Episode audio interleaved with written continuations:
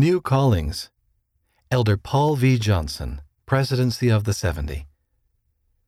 One of the valuable lessons Elder Paul V. Johnson has learned from his many years working in church education is that for those who keep their covenants, the Lord keeps his promises, regardless of life's challenges. Although we deal with uncertainty in certain aspects of life, we have promises that are sure, he said recently. We cannot allow uncertain prospects to shake us from the certain promises of the Lord.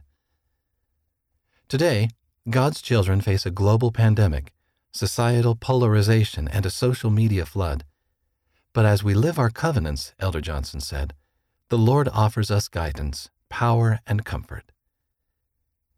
On April 3, 2021, Elder Johnson was sustained as a member of the Presidency of the 70, effective on August 1, 2021.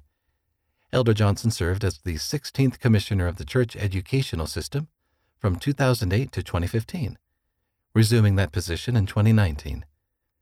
Paul Vere Johnson was born on June 24, 1954, in Gainesville, Florida, USA, to Vere and Winifred Johnson.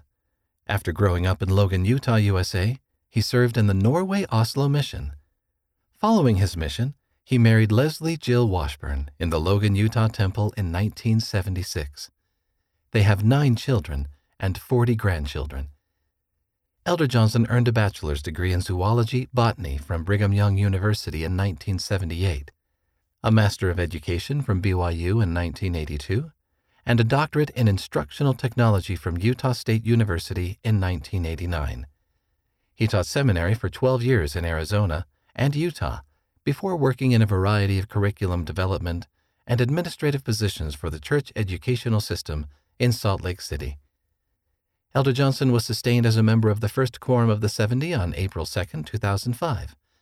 He has also served as an Area 70, counselor in a stake presidency, stake high counselor, bishop, and ward young men president.